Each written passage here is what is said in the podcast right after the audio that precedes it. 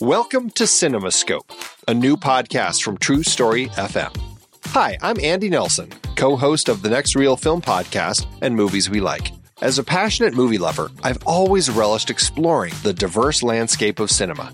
And when you look closer at the taxonomy of genres, subgenres, and film movements, you see an intricate web of interconnections and influences.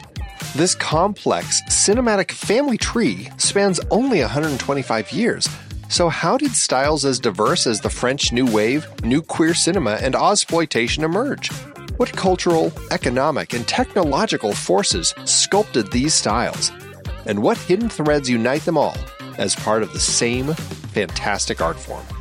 Those questions sent me on a journey to explore each style and trace their impacts, all to better understand the bridges between different styles. And that led me here to CinemaScope. In each episode, I'll be exploring one particular genre, subgenre, or film movement in depth, inviting expert guests to help us all better understand what defines that style, how it came to be, and what branches it in turn influenced on this big cinematic family tree. For example, how did German Expressionism shape American film noir? What's the difference between westerns, spaghetti westerns, and Brazilian nordwesterns? We'll examine the economic and socio political forces that birthed categories like blaxploitation, and we'll spotlight visionary films and directors key to the evolution of different styles.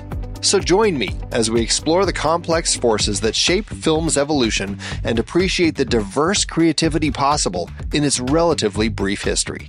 Let CinemaScope be your guide to understanding this art form we cherish how its genres blend, bounce off each other, and advance a rich tapestry of storytelling innovation. Together, we'll gain a deeper appreciation for this wondrous, shape shifting medium. Our journey begins soon.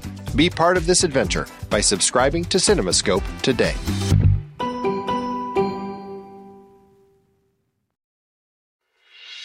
I'm Pete Wright. And I'm Andy Nelson. Welcome to the next reel. When the movie ends, our conversation begins. In just a matter of seconds, you're going to hear a classic episode of this show from back in the day when we called ourselves Movies We Like. It took us a while to settle into the show's format, so you'll notice some differences as you listen to these episodes. For instance, it takes us a bit of time to actually get into the conversation about the movie, things like that. But we're still proud of the conversations about the movies themselves, and we think they're worth keeping in the library. So enjoy these episodes from our back catalog. And you can become part of our Discord community, learn more about the show, and find out how you can become a supporting member at thenextreel.com. So thank you, everybody, for downloading and listening to The Next Reel. We appreciate your time and attention, and we hope you enjoy the show.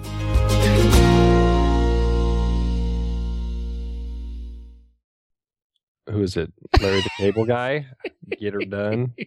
Is it Larry the Cable Guy who says that? Yeah, I believe it is. Yeah. I and they're they I believe they are immortal. get actually. er done I think I think it's get. Origin. to be accurate, it's get. it is in the it is get it's hyphenated. Uh, uh, uh, get hyphen er hyphen done. It's a statement of boisterous completion or encouraging another person to get something done, completed, or finished. It can be used at random times, such as traffic jams, sports events, and oh yes, your favorite, I'm sure, NASCAR. Its origins are thought by some to be sexual, which it does work well in that context, but not limited to that. In the last two years, Get Her Done has debuted in many social and ethnic settings, thus expanding its borders beyond redneckdom to actual cultural diversity. I don't think This- Larry the Cable Guy wrote that definition. No, no, he he didn't. Uh, actually, the second definition is uh, "get her done." The expression that Larry the Cable Cable Guy uses means to uh, ha, uh, to uh, engage in uh, coitus, to get drunk, to get ripped, etc. It basically works for anything of that sort. Get her done. Yep, get her done, and that's uh, welcome to the next reel. I'm Pete Wright, and that over there is Andy Nelson. Hello, Andrew. Chortling away. Chortling away. Uh, I uh, can I tell you something? So you know, I meet with my uh, trainer. Mm. I have a trainer, Jamie. Shout out to Jamie. I don't. Uh, it's it's tough having this kind of relationship with Jamie because he uh, I, he sees me at my worst, and when I'm at my worst, I don't like him very much. But I have a feeling he's a he's a fairly uh, congenial guy. He's a nice guy, and he actually, um, you know, I was uh, with him uh, uh, getting getting trained uh, uh, earlier this week, and he said he'd actually uh, had listened to the show Wow. which is a little bit strange. It's that uh, sort of the uh, uh, uh, worlds collide kind of a thing. kind of right. uh, but you know, at one point he said he uh, he said he agreed with me on something, but he didn't actually listen to the whole show. You know, he's talking about Star Trek. He said he actually he he actually agreed with our assessment of Star Trek, which is good because he's a nerd. The first thing he taught me ever in in my meetings with him, uh, he he taught me had to teach me how to run because I am that deficient physically that he had to teach me how to run. And the what he said, and this I knew it was meant to be. I knew that that this complete jerk for what he does to me each week would be important to me in my life. He said, uh, he's, he's, he watches me walk around the track and he says, uh, okay, so you know when old Spock is talking to young Spock or a young uh, Scotty Uh-huh. and giving him the uh, the uh, equation for transwarp beaming, and he says, "Imagine, you know, space is the thing that's moving." Mhm. That's what I want you to think about when you're running. Wow. And I knew right then. I it, it made a connection. I've I a I've never run the same way. B I've never seen Star Trek in the same light either. Because now Uh, it's it was that impactful of a moment. The big question is have you have you gone into hyperspace when you run? I think that I actually I'm not sure because so many so many of my weekly sessions with Jamie I don't actually remember. I just have blacked out. So for all- all you know, we're talking 10 years ago. We are we do well we go for the 3 day burn, right? If he says if you can still use your body after 3 days, then I haven't done my job right. So I I need to I has to hurt to the point where I can't move or drive or anything for 3 days. And so and that's that's where we are. We met on Monday and I'm just barely standing up right now. Wow. Um, but he also said something else of our movie that I told him the movie we were doing tonight, and he said something that I thought was amusing and spot on, and I'm going to share it with you now. You know, this Paul Giamatti is in this Mm. movie we're talking about tonight, That's right. and he says of Paul Giamatti, which I thought was quite astute. Jamie says, he says, uh, you know, when actors they go to this uh, acting school, and I'm sure this comes up at some point where they have to go to a class and they have to be uh, they have to practice uh, eat, you know delivering their lines while they're eating. I bet Paul Giamatti was really good at that. I, I guess that's a good thing. Right? you go, Giamatti, with Uh, your mouth full. That's like a totally different kind of acting school. Right? It's it's like remember in uh, Vegas va- vacation when Right. they're they're trying to make their money back and they don't have enough, so they go to like the really really chintzy casino where instead of you know, roulette and poker and blackjack, they're playing you know what number is in my head, you know, and they just uh, the most inane games. That's That's, that's exactly it. That's uh, Paul Giamatti's acting school He's that in good. the best way. in the best way. Paul, now you're going to put 18 marbles in your mouth. go, Horatio, go. Uh, you can find out more about us at thenextreel.com. We invite you to go there and uh, check out the uh, site, listen to past shows. We got lots of them. We're, uh, what are we on? 84, eh, episode 84 this week. Is that true?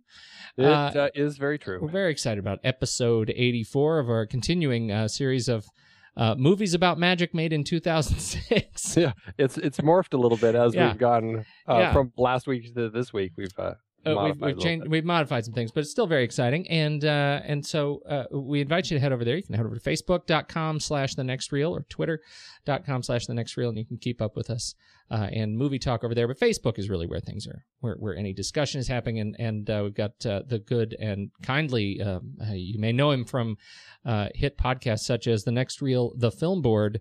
Uh, Steve Sarmento posts regularly uh, uh, with us over on uh, on Facebook, and uh, so we uh, deeply thank him for joining the club over there.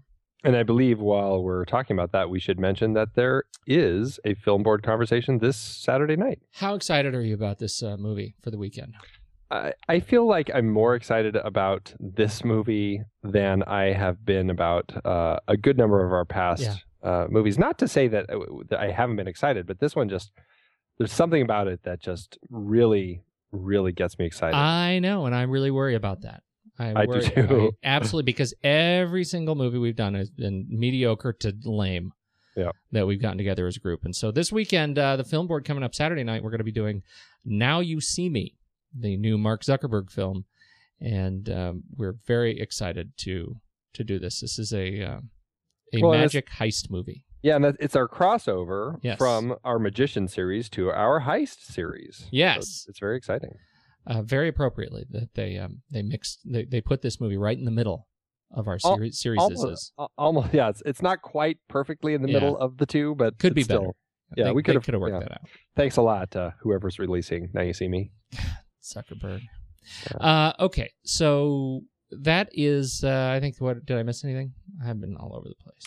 iTunes. Oh yeah, you should go there. You can subscribe to the show by far. You can go to thenextreel.com. You can find the RSS feed and and uh, a link to the iTunes uh, podcast directory. So whatever your podcast uh, uh, tool of choice, I'm a Downcast user, for example. What are you? Are you using Downcast? I am using Downcast now. You can. It, it's a it's a, a handy tool. Big shout out to Downcast. You can if you're a Downcast user, if you are a uh, Apple's podcast user, if you uh, just uh, subscribe in iTunes, you can find the show any number of different ways.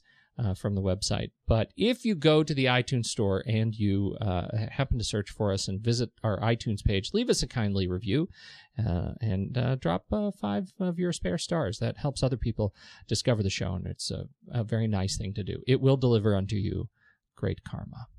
Absolutely. It's a karma machine in It's there. a karma machine just going like gangbusters. Yep. Get her done. Get her done. Um. So okay. So shall we? Uh, uh, shall we talk trailers? Absolutely. I'm pretty. Uh, well, you do yours first because it's. Uh, I, I'm pretty excited about it. I know you're I not. know you are not quite as excited, but it's it's a, a film directed by a buddy of mine here in Phoenix uh, called Speak No Evil. It actually just premiered this past weekend here. That's an Phoenix. ironic title. considering how uh, evil the It film is. Yeah, it doesn't look sweet. It's it, it's it's a horror film. Roze uh, Roze directed it. He's a uh, uh, great director. He he really loves playing around in the horror genre and does some uh, some pretty creepy stuff. He uh, they premiered it this past weekend, and then it played again at the Phoenix Comic Con this weekend, which uh, was uh, a wonderful time. And they are slowly going to be doing a few more premieres around the country, and then they are going to be opening it on a new distribution site that they have that they're starting up called uh, mindplate.tv. And so people can go to Mindplate and watch short films. They can watch uh, features like this, all sorts of stuff. I think it's going to be premiering on Mindplate shortly after its uh, its final uh, release. Uh, let's see, it's premiering this Thursday night. Uh, so actually, uh, it will have passed in LA, I guess. And then it's going to be up in Detroit Friday, June 7th. And then it'll be at the Falls Horror Fest in Niagara Falls. If any of you are around there, June 8th and 9th, it's going to be playing there. And uh, and then shortly after that, it'll be up on Mindplate, and you can uh, watch it right there on. Uh, you can download it and watch it on their screen or whatever you want to do. That's very cool. It's Yeah, it's a- not. It's, a pretty. It's a. It looks uh, pretty scary. it's a creepy trailer. Uh, talking to uh, Roze, it's a um, and and his lovely wife Candace, who uh, produced it with him. They say it's not a uh, just a, like a, a slasher horror film. I mean, there's definitely blood in the trailer. It really plays that up. But they say it's a lot more of the kind of older school, um, almost a PG-13 type of horror. That's really more about the jumps and making you just jump out of your seat. So you know, I'm maybe it's a gonna. good, I'm maybe it's a good date say, movie. That's not the trailer. That, That- I that, said you, the what you just described is not that trailer. That's right. That what what I just saw was parano- full on like paranormal activity. Uh, what was the Evil Dead? Right. There was there was a lot of blood and mouth blood, an Yeah, enormous amount of mouth blood and chewing blood. It is a little creepy. It's it's about a uh, um, single mother who's trying to uh, fight to protect her daughter from some demonically possessed children and uh, a town gone mad. Looks pretty creepy. Yeah. Okay. All right. No, I. You know. I to each his own. I'm not uh, what I have. I've become less of that guy. that's and that's okay. And so that's why my trailer this week is absolutely not a horror movie. In fact, it's everything but. Absolutely not. It is everything but. Uh, we're ta- I'm talking about About Time, which is a uh, Richard Curtis written and directed. Uh, uh, it's a it's a wee bit of a British uh, love story in the vein of, uh, you know, Notting Hill, Love Actually. uh, and uh, appropriately so because Richard Curtis also wrote and directed those films. So if pretty much if you uh, if if you're into uh, well, he did Pirate Radio too. That was good. Did he wrote? Uh, he's he's been mostly a writer, so this is kind of a, a transition. He wrote all the Bridget Jones things. Anyhow, this is uh, about time. Is is it's fantastic. It's about a young British guy, Tim, who discovers that his family secret is that he can, if he goes into a closet and clench his fi- clenches his fist real real tight, he can travel through time. And so it's one of these wonderful uh, romantic comedies uh, in which the protagonist can keep redoing stuff that he screws up. And I find these stories absolutely charming, even though they feel like they came right out of the bottom of a cereal box. I love them, and uh, that's my dirty secret of the of the week. You know what I have to say is What? it's about time that Rachel McAdams got herself in another time traveling romance movie. I wasn't going to say anything about that. oh, That's yeah. fantastic. She's, uh, you know, that Rachel McAdams. I like her too. yeah, she's pretty fantastic. She's pretty fantastic. Uh, yeah, you know, it's funny. She was in. Did you see uh, the Lucky Ones? I didn't. That was another uh, Neil Burger, one of the few other Neil Burger films that we right. uh, from that we're going to be talking about one of his tonight. And so, uh, yeah, she was great in that too. Uh, anyway, I'm very much looking forward to this. Comes out uh, November eighth, 2013. It is a comedy drama sci-fi, Mm-hmm. a rom com time, rom time com. No, there's nothing. there. Nothing uh, there. you tried. I did. Noble It's close. effort. Yeah. Uh, so those are the trailers for the week. You can check out the trailers and uh, uh, over on the uh, uh, in the show notes at uh, thenextreel.com slash tnr slash the illusionist. Uh, the dash illusionist actually. So just head over Right. to the next reel. You can catch up with uh, the detailed show notes and links to everything we talk about in this episode. Uh, I should add next week or last week we talked about a new list, our favorite movies about people on their own. right. Yeah. How's Right. that coming along? Well, I started I I started uh, the list, and you'll see in our uh, Evernote uh, note I started a list, and I've got uh, I got the uh, Castaway, uh huh. I Am Legend, there you go. The Wall, which we talked about last week. Haven't even Right, seen it yet, but it's on the list. Uh, I put uh, Into the Wild on there. okay. Uh, Life of Pi. Kind of uh, alone. Ki- yeah, you know, I guess. a- yeah. Without spoiling anything. right, exactly. I put uh, Touching the Void on there, uh, Oh. and uh, Open Water. Ooh. Right. Uh, but what was the? Uh, there was one other you mentioned that uh, that I had not put on there yet. and I can't remember what it was. Was it uh, the 127 hours or? Well, that's a good one, but that's not what I said. I don't know.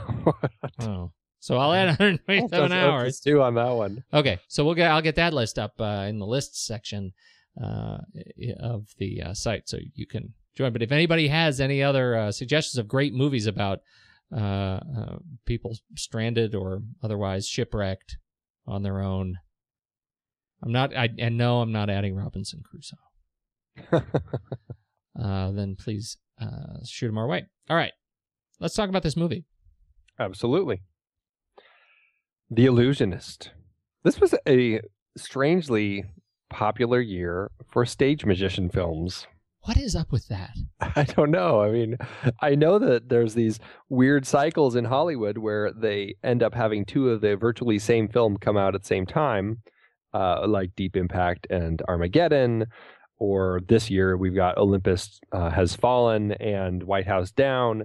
It's it's strange. It's it's these weird little things in Hollywood, and uh, you know, oddly enough, there were three in 2006. So it'll Three in be uh, 2006. And you know what I find most interesting about that? That uh, that here we are having three movies about stage magicians that end up being remarkably different movies. Yeah. And that surprised me. My memory of The Illusionist was that it was a, uh, it ended up being a knockoff of The Prestige because I, I really liked The Prestige as much as I did. Watching this movie again this week, uh, I sort of rediscovered uh, a love for it, but not the same things that I remember loving about it. Um, it happened in roughly the same time period. Uh, Yeah. you know, uh, uh, kind of the same world that they they, they try to capture uh, in in spite of being different countries, um, and and yet uh, different.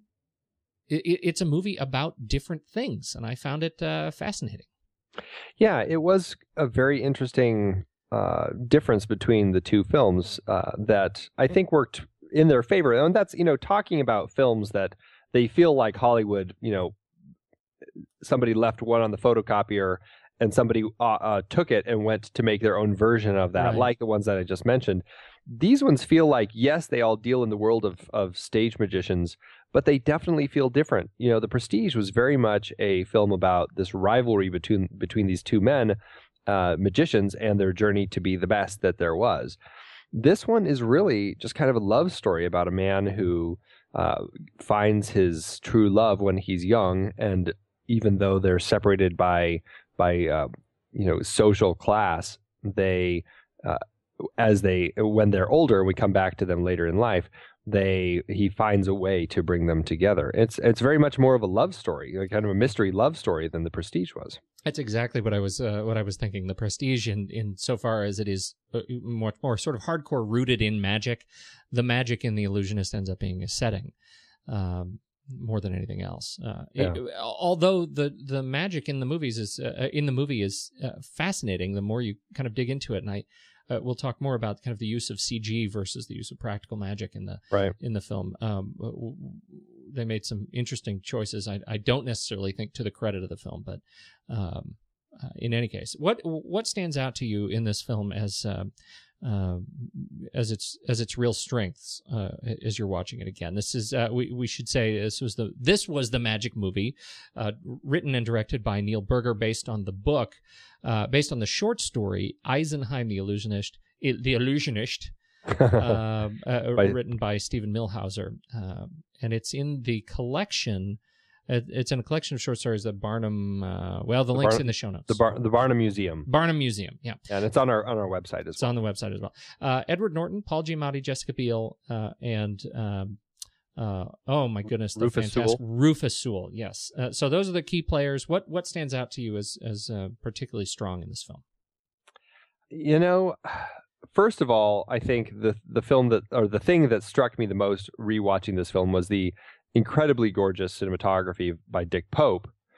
It's just a sumptuous film. It feels just I mean there's something almost tangible about the way the film looks. I just I couldn't get enough of looking at this film in every frame. It was just like a work of art.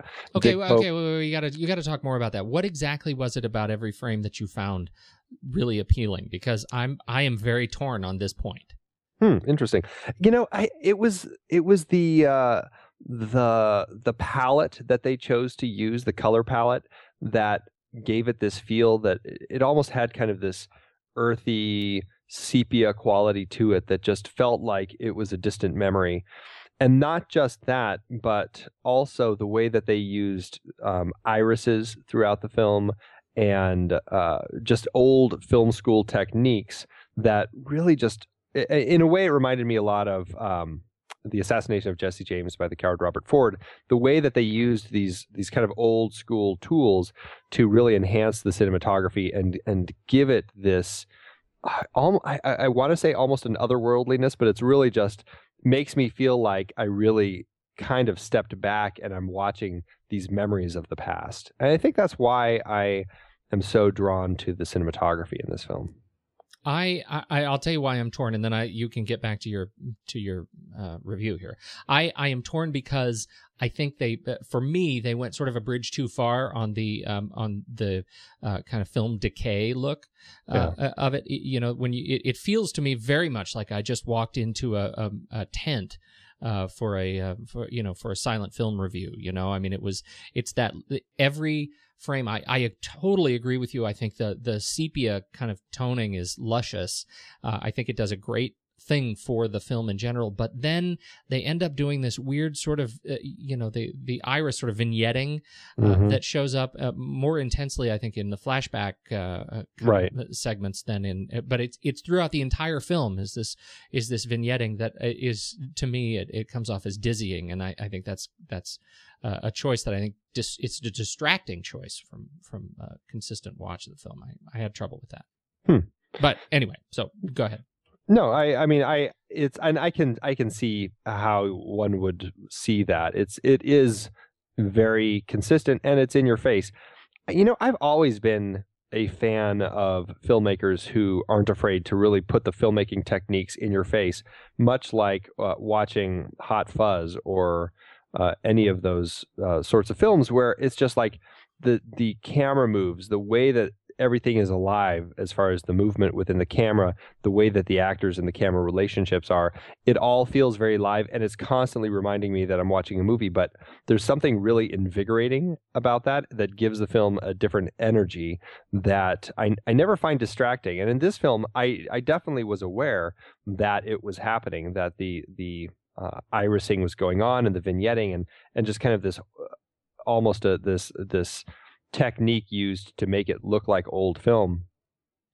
Um, I, I never found it distracting. I it was one of those techniques that I acknowledged, and I was very excited that they were doing it, and I just kind of saw past it, and was just more and more excited every time it happened. All right. I mean, So- I can, I, I, I absolutely see that, and like I said, for me, it was just a little bit far. I, I think what were the, what were the, uh, the Wyatt Earp movies? There was Wyatt Earp, and what was the other one? Tombstone. Tombstone. I mean, I, I think one of those had this a similar effect. Maybe it was Wyatt Earp, and it was just, it was that same thing. It was like this is just too old fashioned for me. Yeah. Uh, uh, like I, I just found myself thinking there's something wrong with the with the display. Like I'm getting burn in in the corners or something. It was, it was too much. So anyhow, Yeah, it's it's it's you know it's definitely a choice that the director chose to make with his film that some people are going to like, some people aren't going to like, and I completely acknowledge that. It's uh, it, it again is something that works for me. So you know it's it's it's a anytime any director makes choices like that with their film where they're really putting their technique right out in front for you to notice. I mean, it it could uh, be something that backfires for them. Yeah. And so they have to acknowledge that when they're making their, those choices. truth. So, Truth. Uh, and you know, Dick Pope was nominated for an Oscar for his work in this. He lost out to Guillermo Navarro, who won for Pan's Labyrinth, one of your all-time favorites. You're doing that sarcasm thing again. It looks great. yeah, I did. It looked great, except for the content. Dick Pope, we've talked about before. He did Dark City. Yes. No, that's true. That is uh, they're, they're very. Um, no, you're right. Uh, That's uh, high points for me. Yeah. yeah. And that you know, interesting comparison too, because Dark City is another one that has uh, that that, as you say, it sort of wears its cinematography on its sleeves. Um, uh, lots of of kind of filmmaking techniques very much on display. Yeah. Uh, in that film. And perhaps it works well in a film like that because of the sci-fi nature of the film. It may come across as less in your face, whereas a period piece, it is something that may come across as a little distracting. Now, again, maybe it worked for me uh, because of this feel of the old techniques that they were applying to the film. Um, that worked really well, as opposed to if it was Edgar Wright who was directing Yes. this and using his techniques that he uses in his films, that may have been distracting to a point where I wasn't very happy. We don't want to make you unhappy. No, we don't. No, we don't. Okay. Uh, so let's. Uh, what else do you love about this film? Keep going. I, I think I love I, I love the love story. I love the mystery of it. Watching it a second time, I did find I enjoyed it a little less than I did the first time. I actually knew uh, I knew there was a twist. I couldn't quite remember what the full twist was, but I I kind of knew it was there, and I was trying to remember the pieces that were going to fall in place for me. Um, when I got to the end, I found myself a little uh, a little disappointed, and I'll talk about the specifics of that maybe a little later. Um, but you know, I think what I did love about it was this love story and this connection between Edward Norton's character Eisenheim, the magician, and, and Jessica Biel's character as uh, Duchess Sophie von Teschen. I, there's something I really uh, connected to with that, and I found it really touching and and uh, and believable. And I, I, that for me is what really made it a strong film. I uh, I agree with you, and it's uh, you know as much as I love Edward Norton, uh, generally. And you know, we've talked about uh, Fight Club is one of our very very favorites, and uh, I, I, love his performance in that film. I think he's very strong. We've talked obviously about the Bourne Um, the Bourne legacy, legacy, the Bourne triumphant, uh, and his role there, and and I think you were higher on him uh, in that film than I was, but still very strong. Um, the the thing about him in this movie is I I I think he's the weakest point in this film. Um, I, I, certainly don't buy the accent. I find it distracting and, and inconsistent. Um, and uh, I think he gets in the way of the people that I really want to watch, which are the other three. Uh, Paul mm-hmm. Giamatti. To me, this is a Paul Giamatti film. I mean, I I am most interested and intrigued by his dogged uh, detective. Uh, uh, uh persona, and I think he has absolutely, even when his mouth notoriously good when his mouth is full. Uh, he is he has the most consistent performance throughout, the most interesting, uh, and is balanced perfectly by uh, Rufus Sewell, who is a terrific, um, you know, maniacal uh, uh, tyrant. tyrant. Yeah i mean he's he is terrific and and that his he he brings this fantastic bipolar uh, kind of reactionary um, uh, uh, approach to his um, to his dealings with Eisenheim and and um, uh, you know the the their kind of emotional duel when he invites uh, Eisenheim to to come to his home and do a private show to all of the best minds mm-hmm. you know you offer us tricks i offer you enlightenment which is the most noble you know which is more yeah. noble i mean that's just a fantastic sequence uh, where you really get to see uh, him uh, spin out of control in his head and and yeah. he portrays that absolutely beautifully and uh, it, it is a performance i think that is unmatched by uh, Norton's Eisenheim in this film.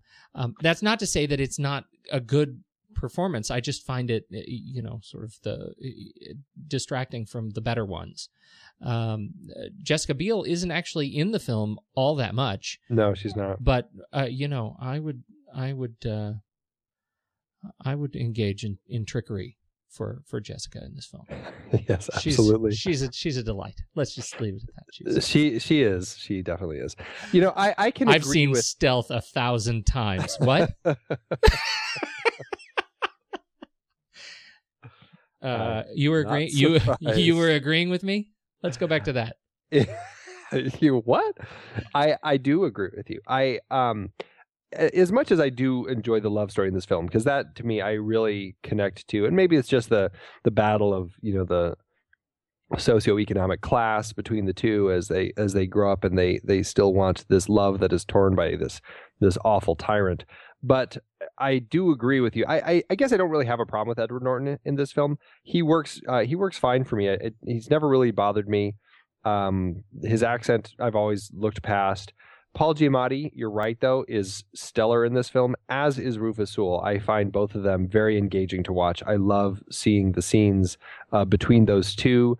I love the interesting uh, conversation that uh, Giamatti's character, Inspector Uhl, has with Eisenheim about the nature of his relationship with uh, the Crown Prince Leopold, played by Rufus Sewell, and how even though it may seem like they're friends, they're really not because there is this um, economic gulf between the two of them. And as as close as Inspector Uhl is to the Crown Prince, he's never going to be at that level. And that was just a very his his point about that that he brought up a number of times I really enjoyed. I, I enjoyed the way that Paul Giamatti played that as a guy who struggled with this kind of economic difference between him and his employer, um, but was happily going along with it. Uh, you know, as long as as long as he was getting something out of it, and you know, I mean, becoming maybe the the you know, what was it, the chief of police, and eventually Right. the mayor. I mean, those are great promises to Well, have. and and to your point, I mean those sequences, the sequence, uh, any of the sequences between uh, Giamatti and Sewell, uh, and the sequences, uh, the sequence that you're speaking of when he the the I am the son of a butcher speech, Uh-huh. uh, I, I think were really expertly crafted. I mean that was that was uh, there was just a wonderful bit of screenwriting in there from Neil Burger, where we actually you you see that sort of um, uh, the dialogue turnabout here when when you know that that um, uh, Eisenheim is trying to get him to say, you know, you're you're under the wing of royalty. Uh, and uh, and and there's there's this sort of trickery that he's trying to pull, this verbal trickery, and yet uh, I- I- Inspector Uhl uh, doesn't fall for it. It's like this. This is a sequence in which, knowing that otherwise he is absolutely intellectually uh, uh, overpowered by, um, uh, you know, by Eisenheim and as as the magician, uh, you know. You, you don't get to pay, play social politics with Inspector Uhl. He always knows where he came from, and, Right. And there's there is no trick there. Uh, and I thought that was just such a powerful sequence. I mean, I you could just watch that again and again.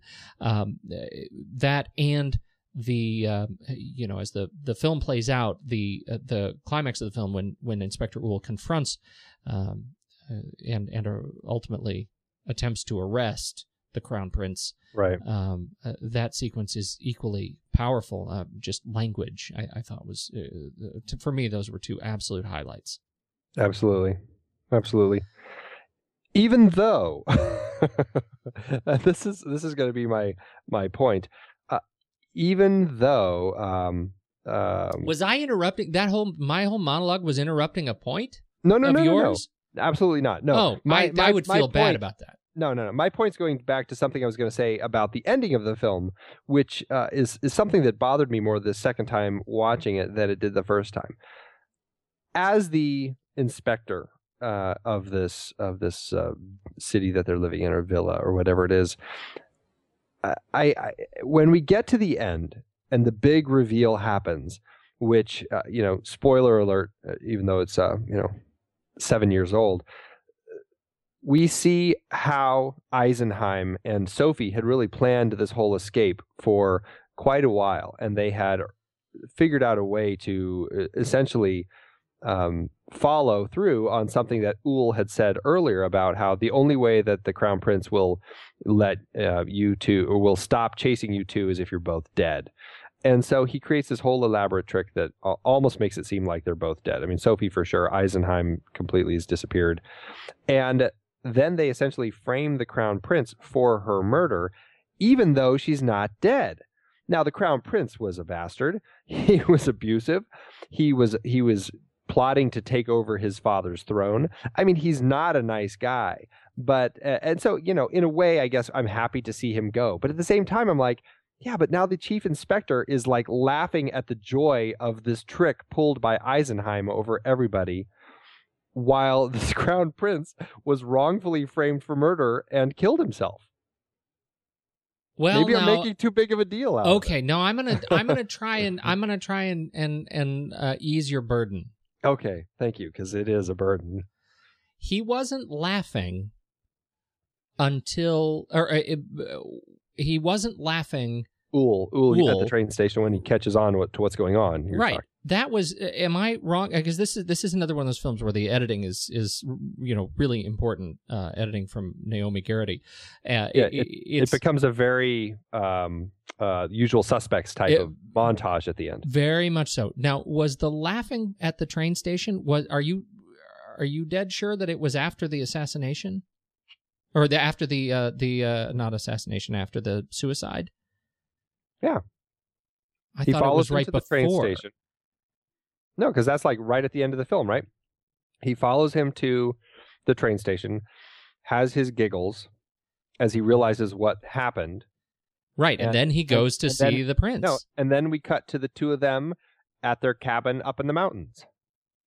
and that's the end of the film. Oh, okay, okay. Well, I may give that to you, but here's the thing: that this is this is why I, I buy it, because throughout the film we have these cues that Walter Uhl is on the side of Eisenheim, right? Sure. He says a number of times throughout the film, "I am not completely corrupt. That's why I'm telling you, please don't do what you're doing." right i am here as a, you know their first meeting together in the back of uh, backstage at the theater their first meeting when he does the trick with the hand against the forehead the the subtext in that film to me is so clear that they are on the same side and paul giamatti is simply trying to or role in this is simply trying to grease the skids between the performer and a very finicky audience member right? But ultimately his allegiance Uhl's allegiance is with the proletariat right? It's with the the people of of it's with the people it's with the sons of the butchers and even so even even the murderers, or the the ones who who who frame people for murder. No, I you know I don't I, I don't think so because I don't think that uh, uh I don't think that uh, you know my impression is that Uhl didn't uh, was fine with him killing himself with uh, the, the I don't think he had any allegiance beyond uh, No. riding the coattails for political gain right I mean he was not he he was no dummy Well, he was Uh, happy to do that. uh, yeah. as long as as long as Leopold, the crown prince, wasn't a horribly awful guy.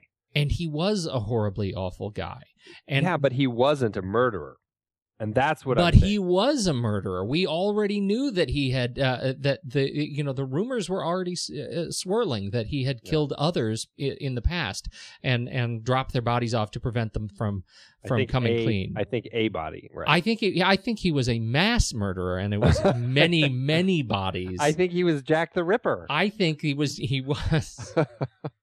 you see my point, though. I feel like uh, I guess my argument is I- I think they made enough of a case Uh, well, they they did to me Yes. that it, They- it doesn't make Uhl because when you the way you put it makes Uhl the sociopath, and I don't think he was. No, I'm just saying it's you know for the police chief to it, it's like he should be realizing that the wool was pulled over his eyes. Yes, The wool was pulled over Uhl's eyes. Was he- it the wool over The Uhl? It was the Uhl wool. It was the Uhl wool. Wool. and and instead of just giggling at the train station about it, he should have gone. That son of a monkey! I am going to go arrest him. Yes. Well, I'm oh, making- okay. I I'm mean, making too big of a deal of it. It really is a minor plot point, but it was just one of those things that I'm just like, well, come on. I know the crown prince was a horrible guy, but now these two are framing him for murder just so they can get away and be together. And the inspector is totally okay with it. Well, because the inspector, like, there was no. uh, It's not as though they. uh, I mean, I see your point. They did frame him for murder in order to get totally framed away, right? That that's he right. killed himself because he was framed for but murder. But he did not kill himself. But there was no way for anyone else to know that he was going to kill himself. It's not like they No. made him kill himself. Right.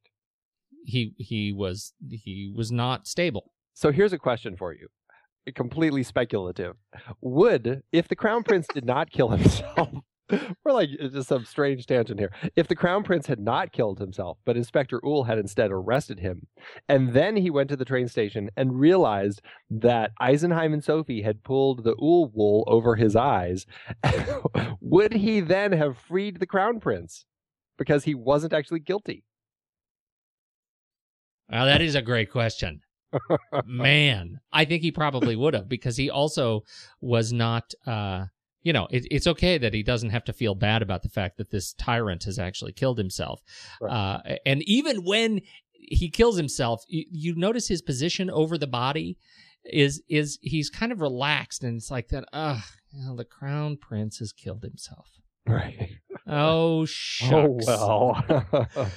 Who's next? but but I I also don't I also think that he was you know he was a functionary right and that means his role was to was to observe and apply the law accordingly right Sure.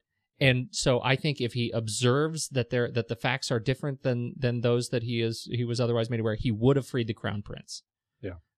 and now whether or not he would have as doggedly pursued Eisenheim and Sophie, I think that's a different question. I yeah, I don't think he would. I don't think he would. He is the son of a butcher. He's got to be true to his character. That's right. Oh, that was yeah, that's good. Okay. Uh so uh uh, then and this is you know, I don't know, here I'm looking at the poster. And this I think the poster is so deceiving since the movie for me is really about Paul Giamatti and in fact, there are no crystal balls in this thing at all. What's Edward Norton doing holding a crystal ball all lit up? Uh what do you think of the magic?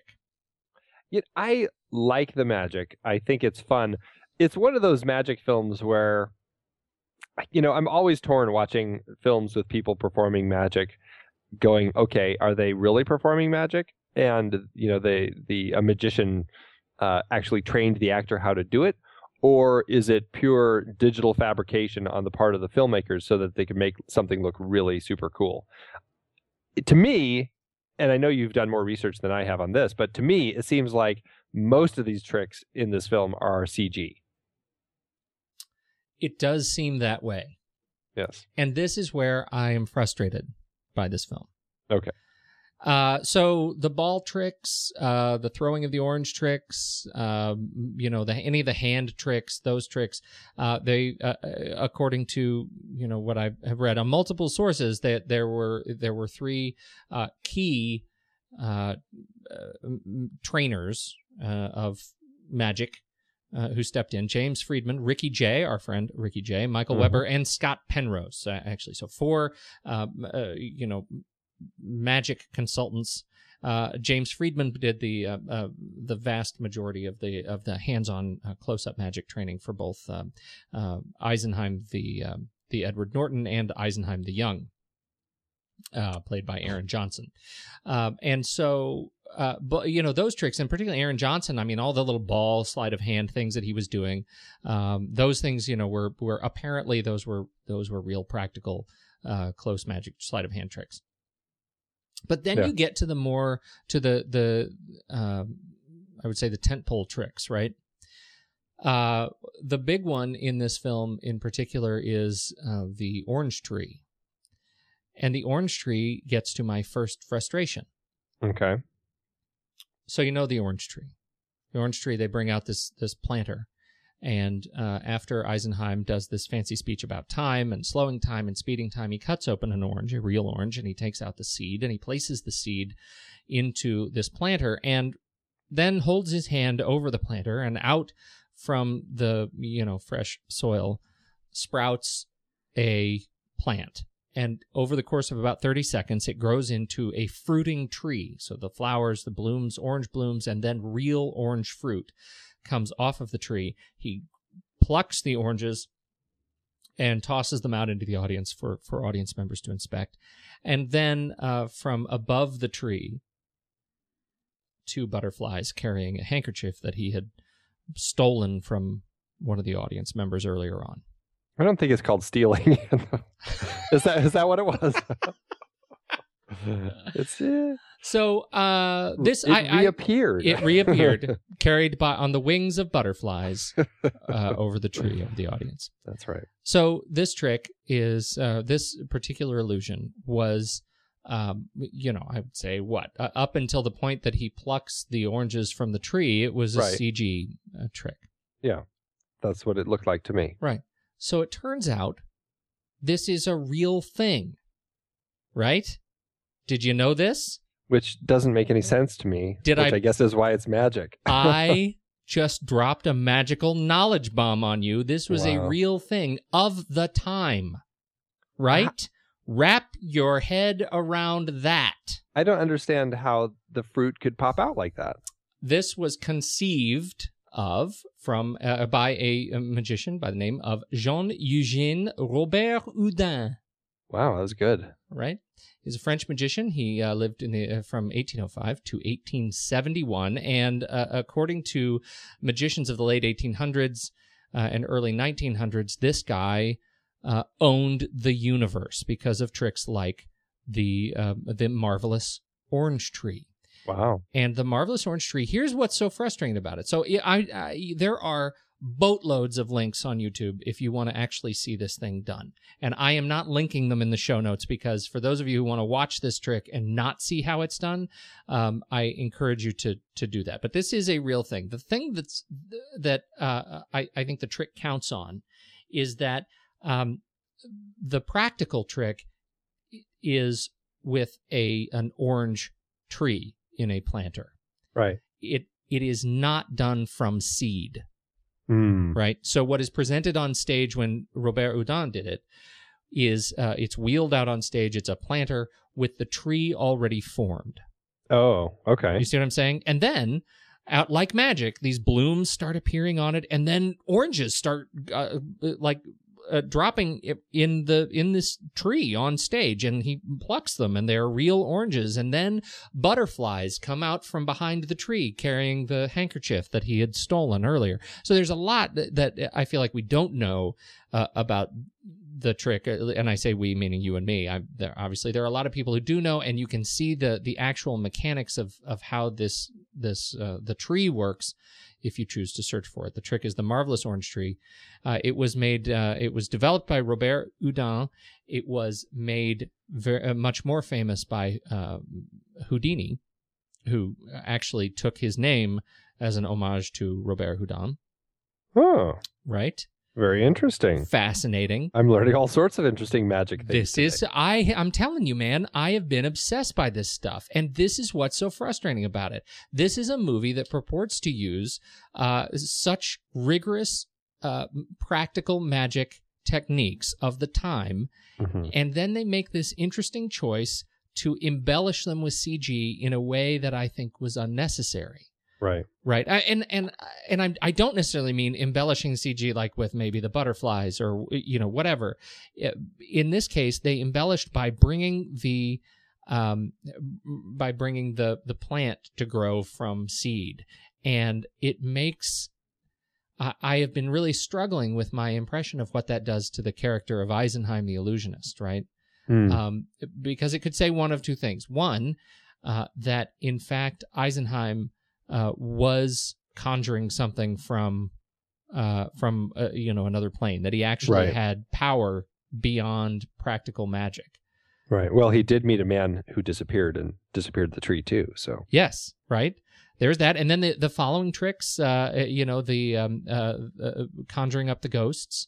Yep. Those are are well written uh, uh, tricks about how to actually conjure using mirrors, and and those those things you can find as well on on the uh, magical YouTube. Uh, you, you can see how those tricks are done and how Eisenheim would have done those. So there's very practical until you get that extra layer of CG trickery that takes it to the next level for the film.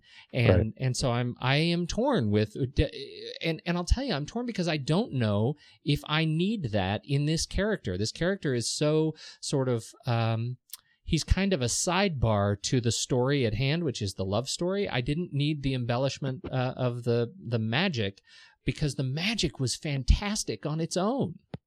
Yeah, that's interesting. It's it it does speak to what level of trickery did we need to make the film succeed.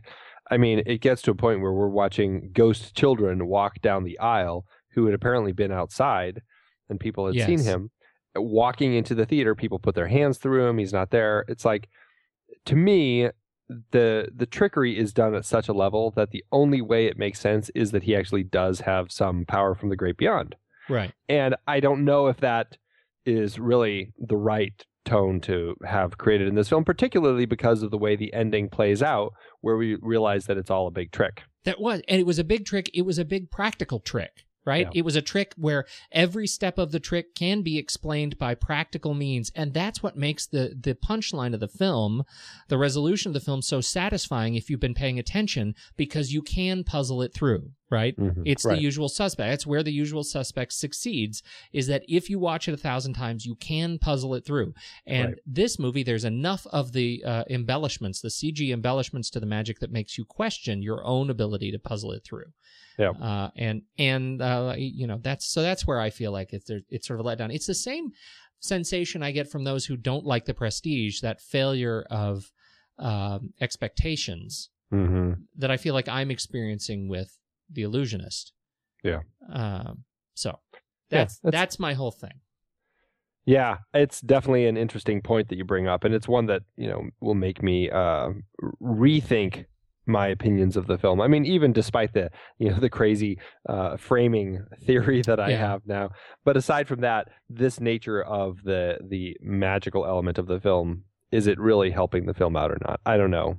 I, I- may like it a little less now. Well, I think it's I, well. You're you're very welcome. Uh, with all kindnesses, I it is the thing that that uh, you know apart from everything else because I so deeply appreciate what Rufus Sewell and Paul Giamatti and and uh, to a lesser extent. Um, uh, you know the other two yahoos in this film to to what they they deliver in this movie and what Neil Burger did with this movie I think is is uh, I think it's great it's I, I I like this movie I like it actually more than I did when I started watching it this week. I, my memory of it was less. That happens pretty rarely on this show, right? Yeah, right. Uh, I, I actually I, I appreciate it more, but I find the things that trouble me about it are are different than the things that used to trouble me about it. And so, you know, now I really I I wonder how much we need him to be a spiritual kind of uh, sorcerer, Right. uh, and and um, it, it comes as a disservice to this movie that has otherwise made a promise of practicality.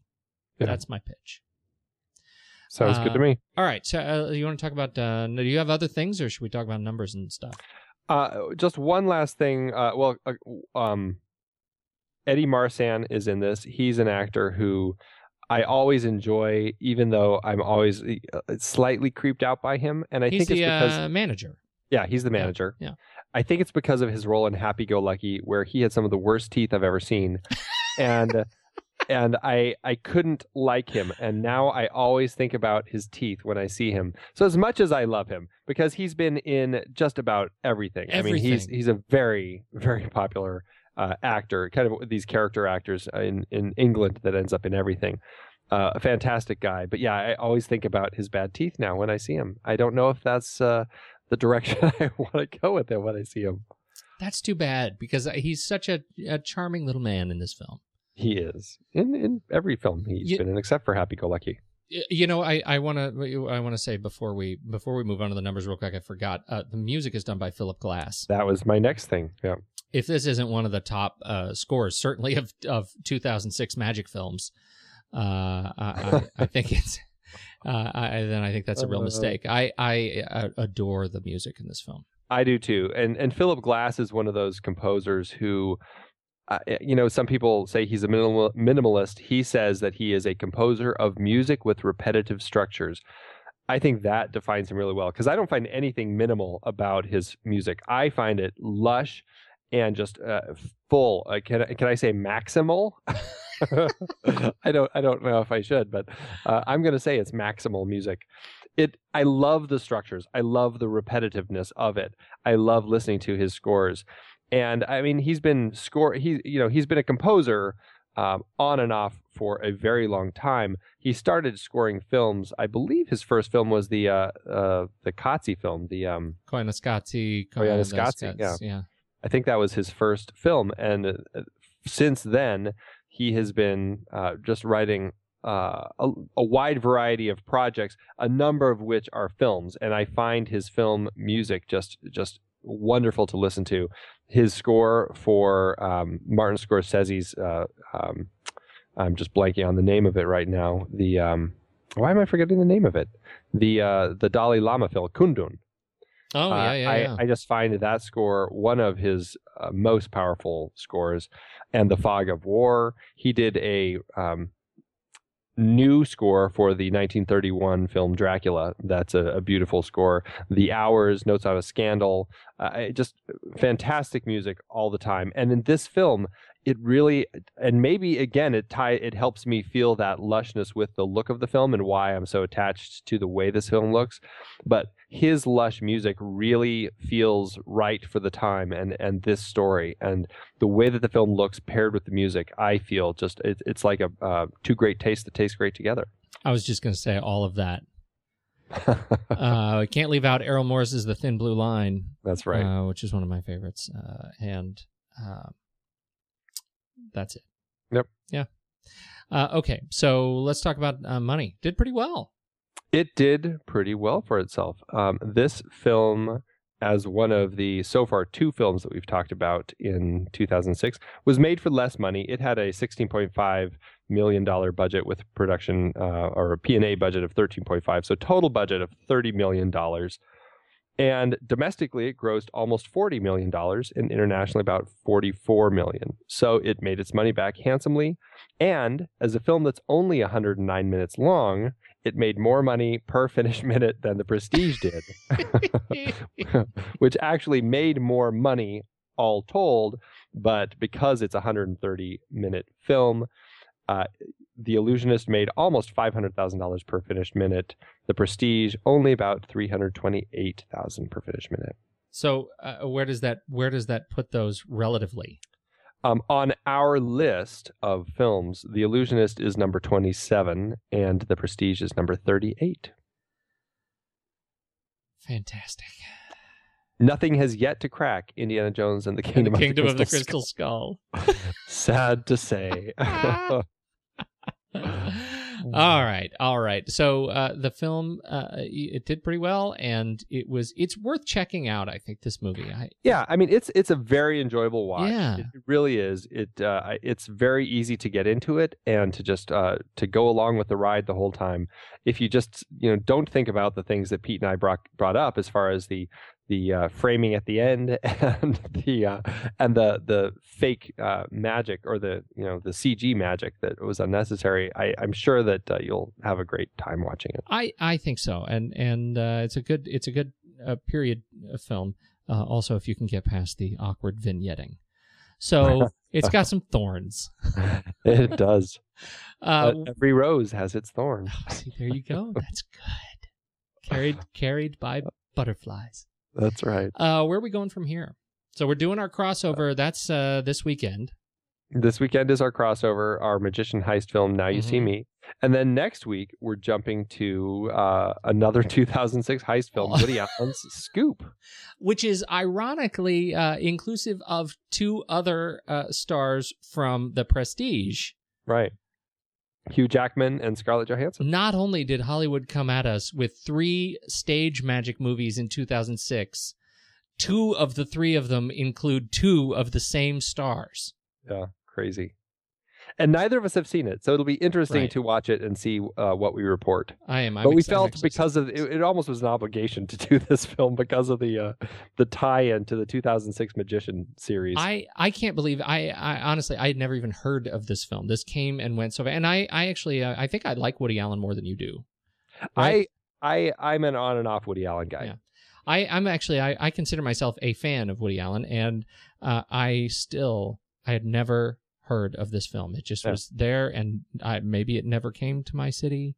It Uh, definitely slipped under the rug for me. absolutely. So I'm really looking forward to seeing it and adding it to the collection. And uh, so it's we're gonna roll the dice on this one. Yeah, it'll be an interesting conversation. Yeah. Well, let's Flickchart the illusionist before Let's we do say goodbye. All right, the illusionist or the Sandlot. Hmm. I'm gonna say The Sandlot. I am too. Hercules und Wunderkind. I'll just never get over that. The illusionist or Klute. Um. Interesting could- choice. I am going to go with the illusionist. I think it's uh Yeah. Klute is a dark film and uh, it's a it's a a a more dated film, I think. And I think I would enjoy watching The Illusionist more, even with its thorns. Yeah. Yeah. I agree. The Illusionist or The Dark Knight Rises? I'm totally going with The Illusionist. the illusionist.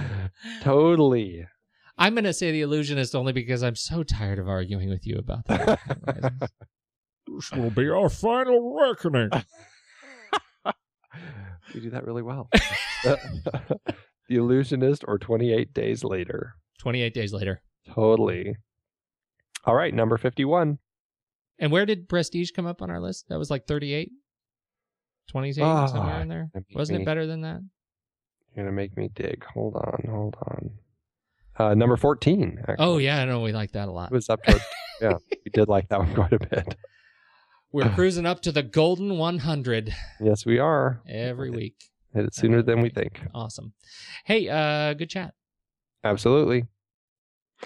Um, the last thing I have to say is get her done. You're done. You know what I got the other day, Pete? Stephen King's latest. Want to borrow it? Do you know who you're talking to? What do you mean? Andy, when's the last time I read a paper book? It's been like decades. I would much rather use Kindle, or better yet, Audible. What am I thinking? I don't read paper books anymore either. I am an audiobook guy all the way. For those of you looking to listen to the books behind the films we talk about here on The Next Reel, get a free audiobook download and 30-day free trial at thenextreel.com slash audible. It's the way to go. We covered a lot of great movies that started as books or plays in season two, like Powell and Pressburger's The Red Shoes and The African Queen from our series about legendary cinematographer Jack Cardiff. The Bourne Identity, Supremacy, Ultimatum, and Legacy. Jaws, Big Fish, The Thing, Bullitt, Drive. The Maltese Falcon, Treasure of the Sierra Madre, Moneyball. Ah, Moneyball. The Prestige, The Town, The Killing. So many great movies from so many great sources. Producing this podcast is a lot of fun but takes a lot of time. We've dropped the dynamically inserted ads because they are so annoying and have no connection to our content. Plus, they just jam those things wherever they see fit. We listened when you said you didn't like them, so now we're directly appealing to you, our dear listener. Please consider an Audible subscription to help support the next reel and our family of podcasts. I have been using Audible along with my family for decades now. I love it, and I have read hundreds of books through it. I couldn't be more pleased with their service, and I know you'll love it too. Head to thenextreel.com slash audible and get your free trial. It really helps us out, and you have a world of over 200,000 audiobooks open to you. So much great material available. Dive in with a free 30-day trial at thenextreel.com slash audible. Start listening to amazing audiobooks of your favorite movie source material with your first free audiobook today. That's thenextreel.com slash audible.